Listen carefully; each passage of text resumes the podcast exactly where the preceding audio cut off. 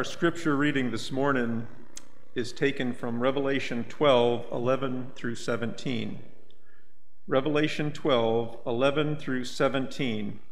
And I ask that you please stand as we read the Word of God this morning.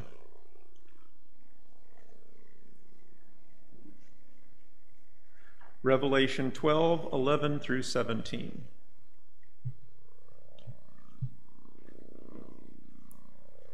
It's nice to hear the pages rustle.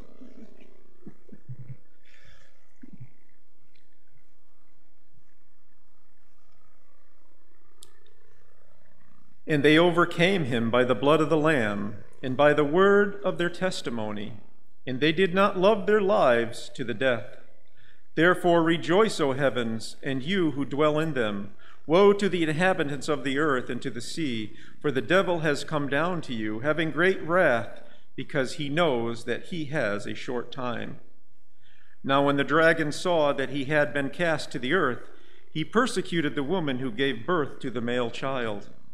But the woman was given two wings of great of a great eagle, that she might fly into the wilderness to her place where she is nourished for a time, time and half a time from the presence of the serpent.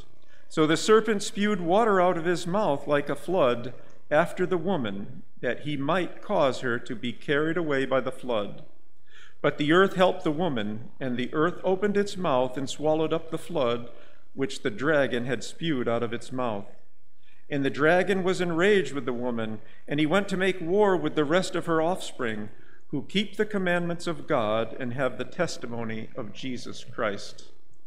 May God add a blessing to the reading of his word. You may be seated. It is with pleasure this morning that we greet Sandy Harris for our message this morning. Nice to have her family with us as well. They're from the Three Angels Newington Church. Both it is all yours.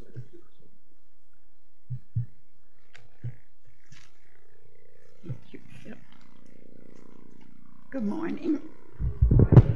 Nice to see all of you. Just get a couple things here. It's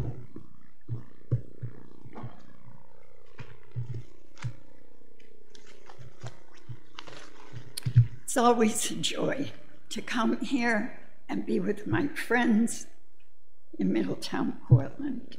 Before we start with God's word, could we just have a little short prayer? Father, we want you to give us your word this morning. I don't want it to be from me. It has to come from you to benefit us. So we ask you now to come into our hearts, prepare our hearts to receive the words you've prepared to be given.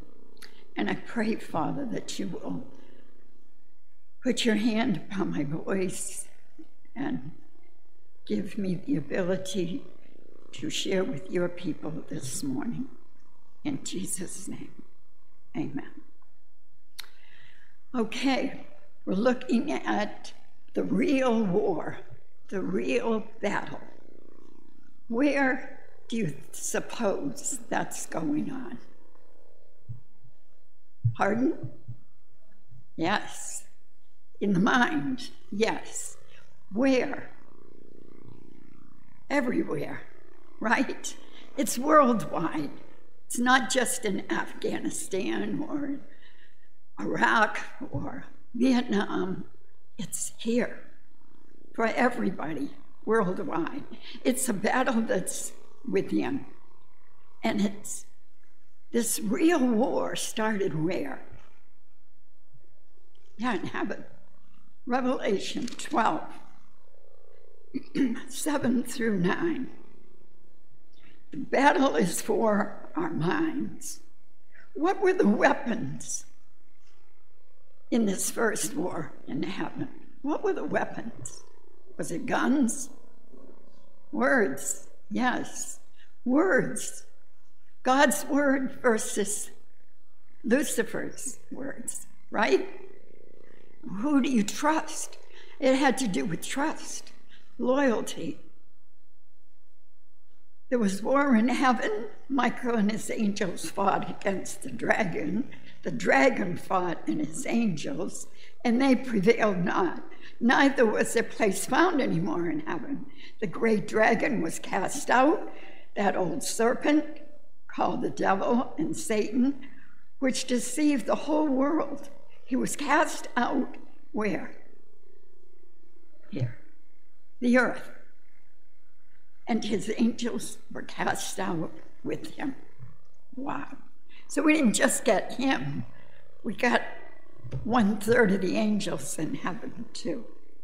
Well, what were, what were Satan's words of war? Let's look at it. Isaiah 14. I know you know. Just quickly,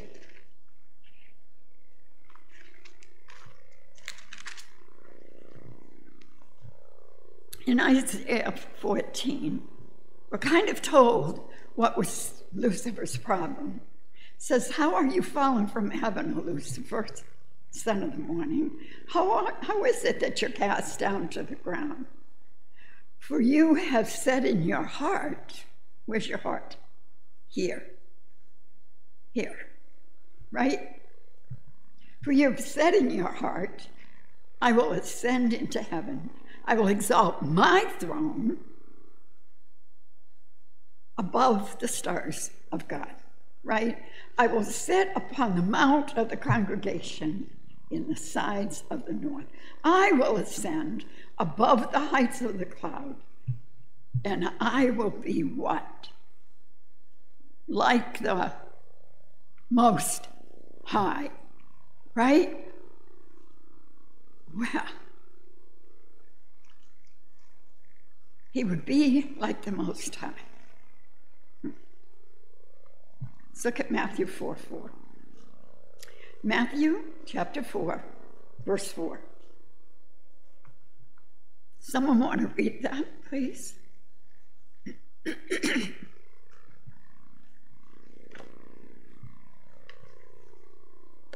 Anyone who has it, just read it.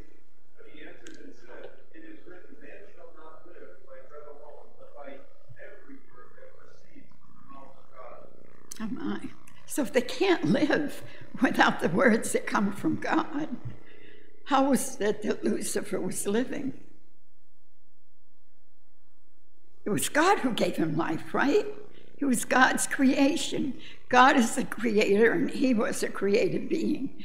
But he was saying that he was going to sit above God's throne, not on God's throne, but above it. That's, that's quite an assertion, don't you think? This is the basis of the real war. Whom do we believe? Who is our master? There's only two. Number one is God, right? His throne is where? In the heaven, right? Number two is Satan. His throne is where? It's down here. Well, let's look at where they are. Ephesians 6 9.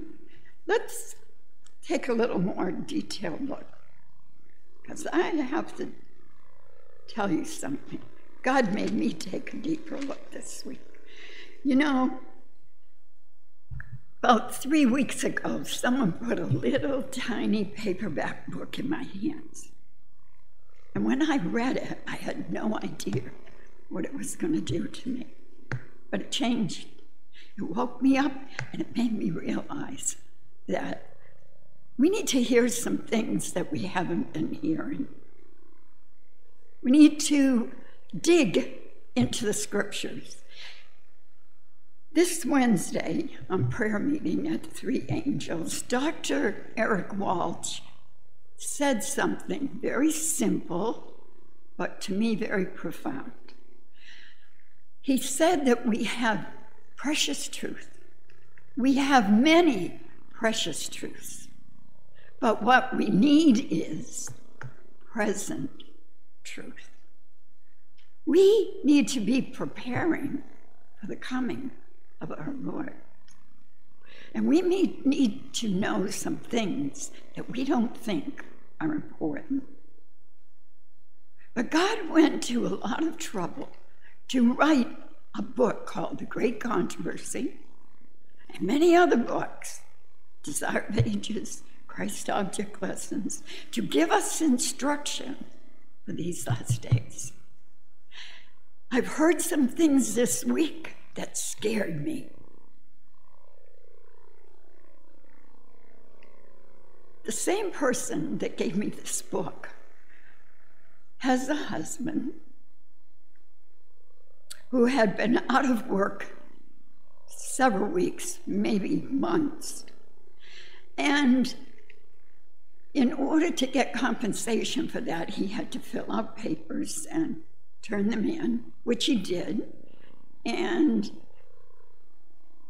they gave him his money for the time he was out, but you know how they gave it to him?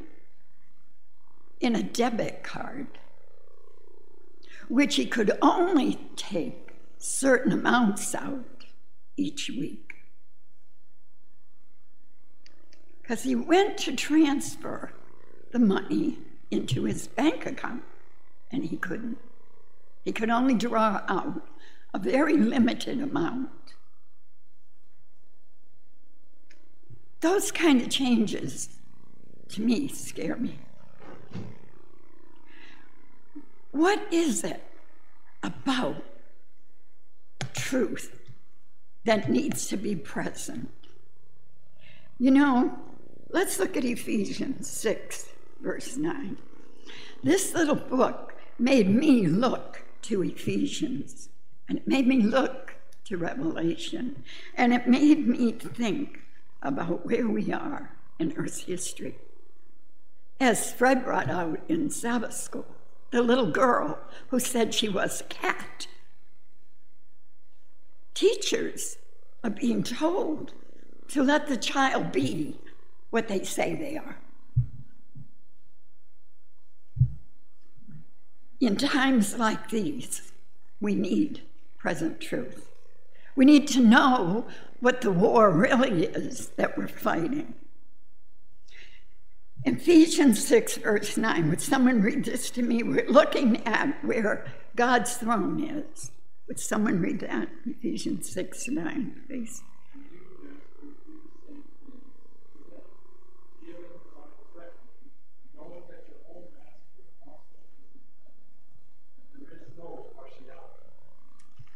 So the number one master, God, his throne is where? Heaven. Now there's only two masters. The other one we know is Satan, Lucifer, the dragon, Satan, right?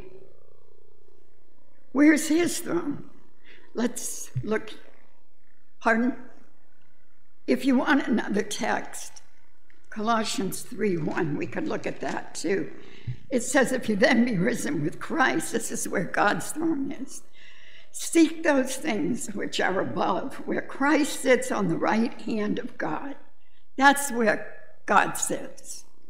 The right Christ is on the right hand of God, and it's above. It's in heaven.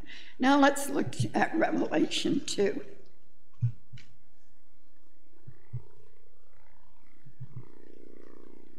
And would someone read verse 13, please?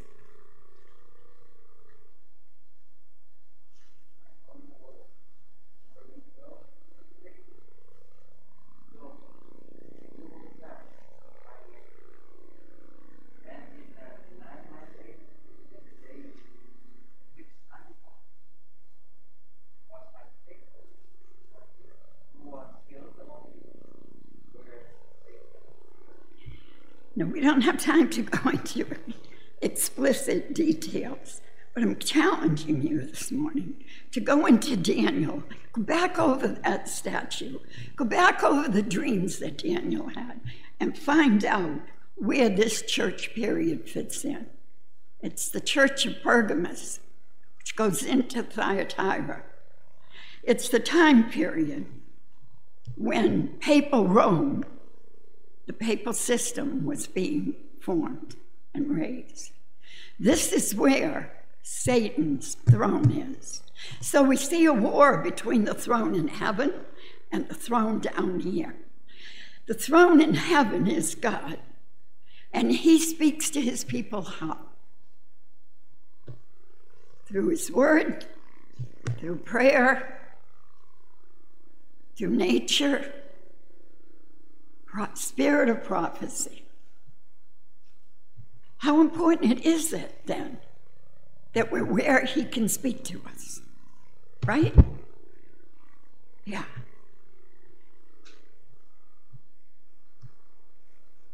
I want you to ask yourselves where does the second master speak from? Where does his commands come from to his people? It comes from papal Rome. For many years, many years as an Adventist, I heard many things. And I read Great Controversy, but I shut my ears to some things. I used to say, it's conspiracy, that's nonsense, and I tossed it all aside. And most, a lot of it is. But we need to read Great Controversy. I suggest you go start with page 234 and 235. Go today and read it. And I'll say no more about that. We need to we need to study, we need to wake up, we need to tune in. I hear too much about that we need to watch and pray and be awake. My sister Gladys brought up this morning the 10 virgins, five foolish, five wise. And she said it so accurately.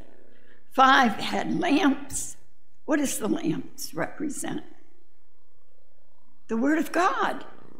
Thy word is a lamp unto my feet. But if you look carefully in Matthew 25, let's, let's go there.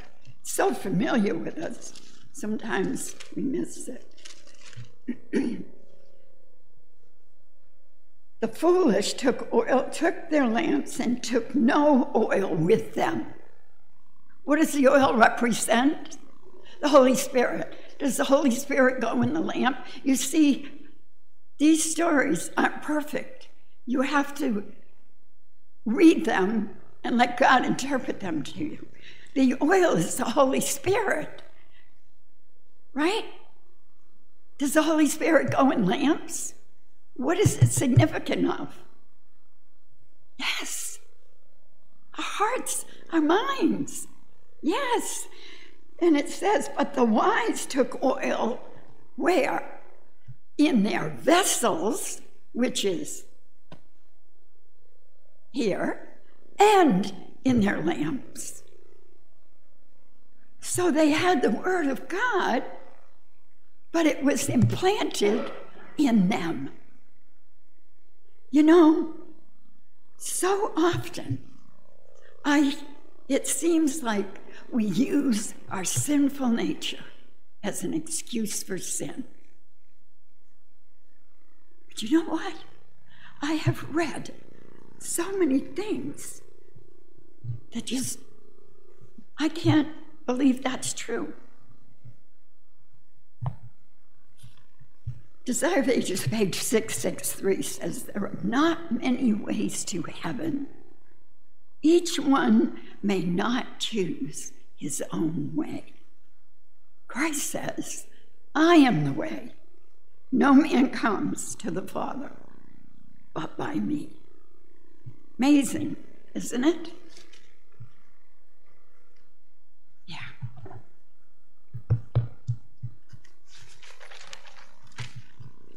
This war we see. God threw the accuser of God out of heaven, right? And now, what, who's he accusing? The brethren, right? He seeks to turn us constantly against each other.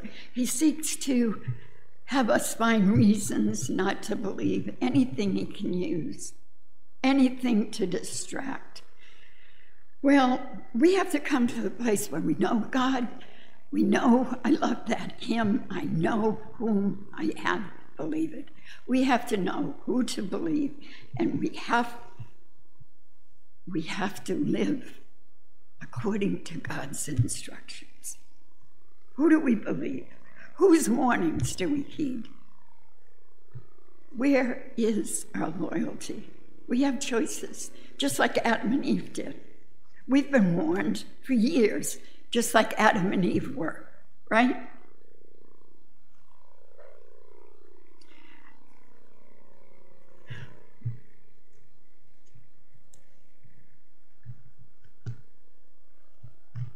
I want us to go back again to Ephesians 6.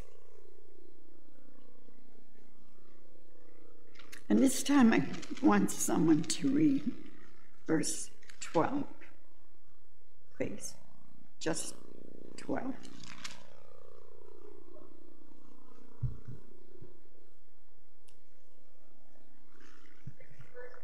Mm-hmm.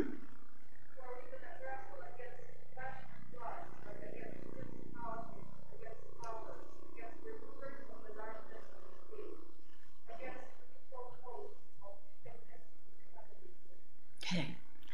So the greatest war being fought is not between men, men. It's not between flesh and blood. It's between spiritual rulers. It's a spiritual war, one with darkness and one with light. Do we know which war, which side we're on? I, I pray each one here does, but we have to help others to know. Rulers of the darkness of this world, the battles against spiritual wickedness in high places, a throne in heaven and a throne in Rome. Is Rome a high place? Do they have a high chief there? They sure do. In Matthew 6 24, we're told, No man can serve two masters. Choose ye, and Isaiah tells us, choose ye this day whom ye will serve. I'm going to share some text with you because this battle cannot be won if we don't believe that God can do with us what he has promised to do. It can't be. We have to believe to receive. Isn't that what God's word says? If you believe, you shall receive. Yeah. This week, I was also taken back I had so many things come at me this week. Someone that I have followed for several years, admired very much, encouraged others to listen to. And I found out something that he was teaching that I had no idea. No idea. I'm not going to give you his name, you'll have to find out for yourself. But when I heard him I heard a short excerpt from one of his messages when he was in Romania. And I was mortified. I couldn't believe it. And then I said, No, this is not right. I can't just accept that. I've got to, I've got to do some research. So I have, I have a grandson that's very good at going and finding things. And I went back and listened to some of his messages, and I cried. A fundamental belief is that we can have victory in this flesh. This flesh. If we think that God's going to change us when He comes, it's too late. It's too late for that victory. To have that character reproduced in us has to happen. As the wise virgins let it happen. They had oil in their vessel. The Holy Spirit lived in them, and they couldn't transfer it to their friends who didn't receive it. They had the word. What is it? It says in Second Thessalonians 4. This is so frightening. We need to take it more seriously. Even him who's coming, verse 9, is after the working of Satan with all power and signs and lying wonders, and with all deceivableness of unrighteousness in them that perish, because they receive not the love of the truth, that they might be saved. And for this cause, God shall send them strong delusion that they should believe a lie, that they all might be damned who believed not the truth, but had pleasure in unrighteousness.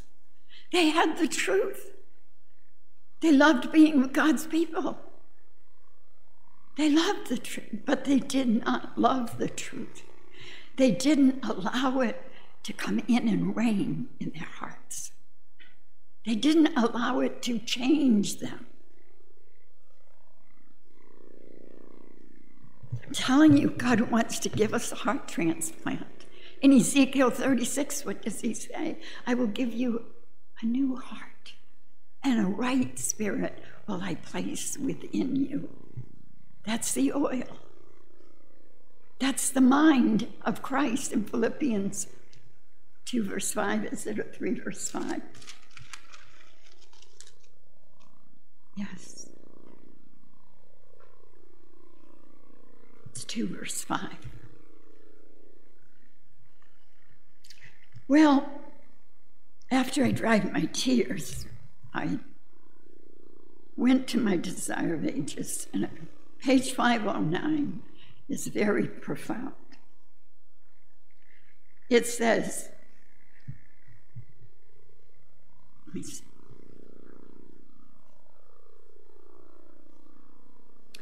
Not by the decisions of courts or councils or legislative assemblies, not by the patronage of worldly great men, is the kingdom of Christ established. But it is established by the implanting of Christ's nature in humanity. There's another text, I couldn't find it, but those of you who have techie and computers, you can find it. Danny could have found it for me, I'm sure, maybe now. It says, The word destroys the earthly natural nature. We cannot use our nature as an excuse for sin. And we don't need to live mourning about our past. We need to live giving God glory and praise for where He's brought us in spite of us.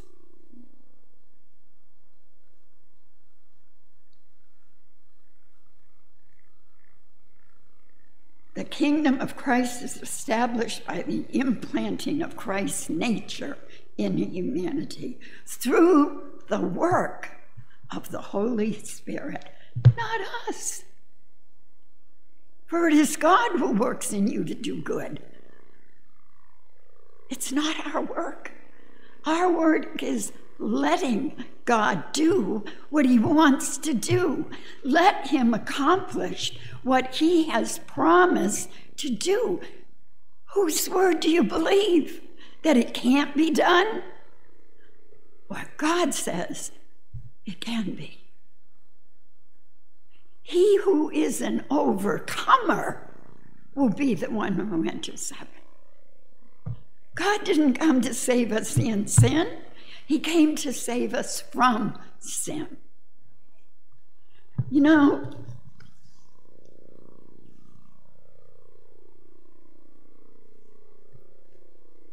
another text. 671. I'd rather share God's word than mine.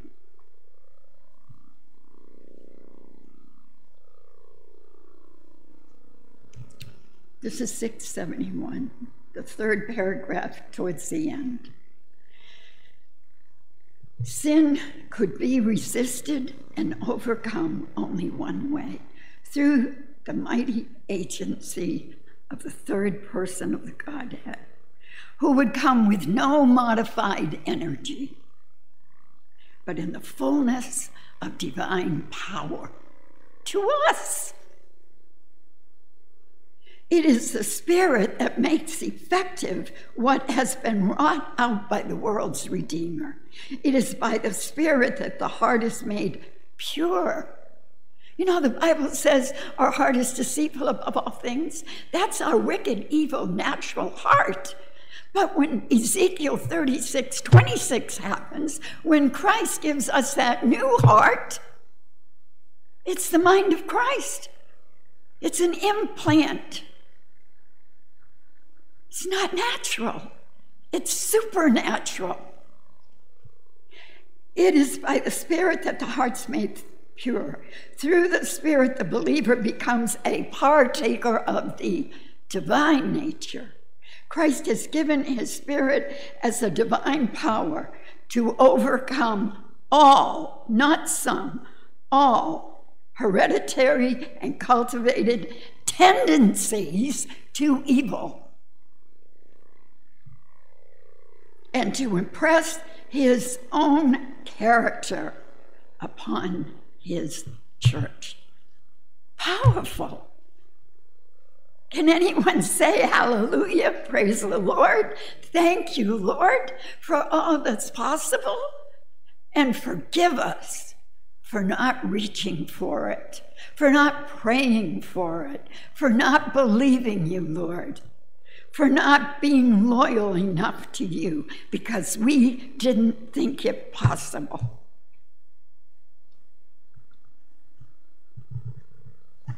Desire of page 49.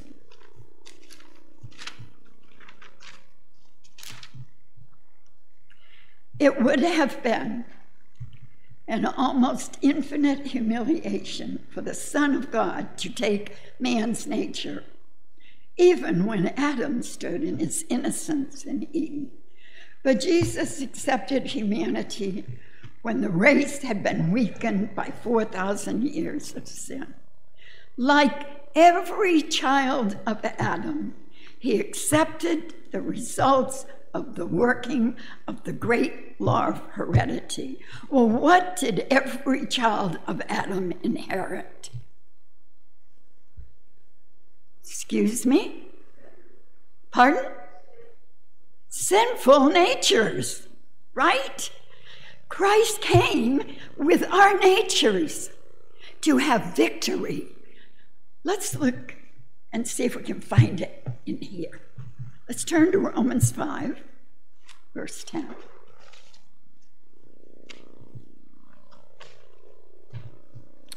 Romans chapter 5, verse 10. For if, when we were enemies of God, we were reconciled to God by the death of his Son, that's the cross. Hooray. Praise God. But much more, because we've been reconciled, we shall be saved. How? By his life. His life is to be our life, nothing less. Those that live to see Jesus come, this will be their experience. And this is what we should be praying for every day. We may, may not be full grown, but this is the goal. This is God's goal for us. I'm going to read you the strongest one, I think, of all.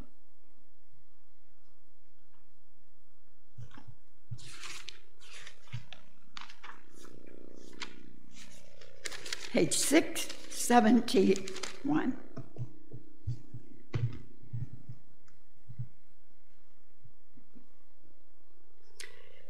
We read from this before. This is the next to last paragraph, last sentence. The very image of God is to be reproduced in humanity. The honor of God, the honor of Christ, is involved in the perfection of the character of his people. Do you believe this is inspired? Do you believe it's the Word of God? Then it's God speaking, not me. Now, I want to take you to Romans 6, verse 12. Because it says it not just here, it says it here.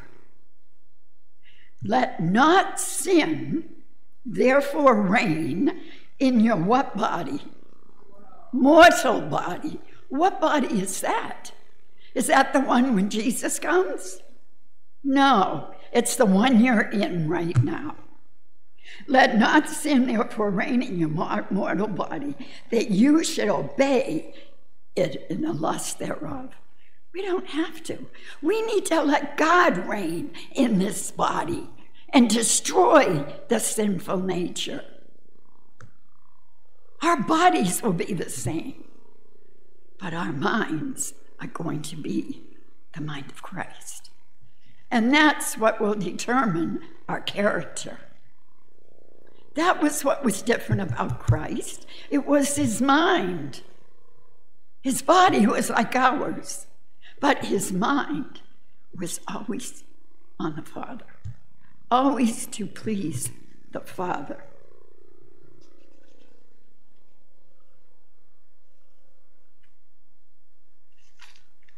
There's another, um, excuse me, I'm trying to find it here I think it's um, second, first or second Corinthians, excuse me. Got to find it.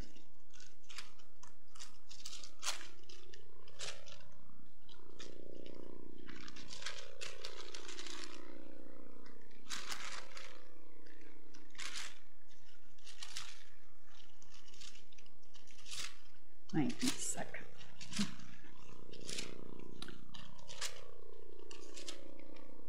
Second Corinthians chapter 4, verse 10. I don't like to give just one text, there's more. Always bearing about in the body the dying of the Lord Jesus, that the life also of Jesus might be made manifest where? In our body, that his life might be made clear through us. For we which live are always delivered unto death for Jesus' sake, that the life also of Jesus might be made manifest in our what kind of flesh? Mortal, which is what flesh? This flesh that we're in today. Same as it said, as Paul said in Romans. You know, sometimes I just don't understand how it gets so hard when God makes it so simple. In verse 17 of chapter 5, Paul says, If any man be in Christ, he is what? A new creature. Old things are what? Passed away. When when people die, we say they passed away. Those old things should die. Behold, how many things become new. Ah, all things. You know, there's a message that takes us to the cross. It's called justification by faith. You can call it legal justification, you can call it righteousness by faith. God draws us, all men, to the cross. Jesus died for the world, everyone. And he draws them all, everyone, to the cross. But you know what? If you die at that cross where we're supposed to, Galatians 2:20. What happens at that cross? I am crucified with Christ. What happens when you're crucified? You die, right? Sometimes it might take a while with crucifixion, but you die. You come to the cross and you die. I am crucified with Christ. Nevertheless, I live. Yet not I, but Christ lives in me. And the life which I am now living in the flesh, I live by the faith of the Son of God who loved me and gave himself for me. I come to the cross and I die. I'm crucified. I give up self. You know, the things I was hungry for, I no longer want. The things I once loved, now I hate. The things I once never wanted, I long for. God changes us. Why? Because He picks us up. We're buried in the water of baptism. Why? To signify our death to self, that we can be raised up and now walk in a new life with Christ. And where does He take us? Through the forgiveness and the new walk by faith. He takes us step by step into the most holy place to blot sin out, to make us His completely. And the only thing that hinders that is us. God doesn't say, I'm going to make your light shine. He says, let your light shine. I'm giving you the Holy Spirit. You let it in. You let it do its work. You let it change you. I've only shared a portion. I had such a struggle this morning what to share because my mind was so full of things, I didn't know where to start. I can only pray that this will just touch the surface enough for you that you'll dig. You'll dig deeper. We need to sing God's praises. We need to praise God for what He can do and will do and stop get making excuses like Abraham and Sarah why they didn't have a son like God said they would. And start giving God the glory and praising Him for what He can and will do in us when we surrender and let Him. Let us pray. Father in heaven, I pray that your people have heard your voice today, not mine. And I pray that we all are encouraged to pick up your word, to be in it more, to read, to study, to pray, to seek counsel from you, and to have our eyes open for the things that are happening in this earth. Lord, we don't have much time, and we don't have time to just sit back and wait for people to find on their own. We need to allow you to do the work you want to do in us, that we can be workers for you and be strong for you. Thank you for the privilege of sharing your word this morning. And I thank you, Father, for your tender mercies and your long suffering with us. Forgive us for our slowness to learn and lack of loyalty and trust at times. And may we be uplifted, encouraged, and become loyal, dedicated soldiers that you can carry through to the end. In Jesus' name, Amen.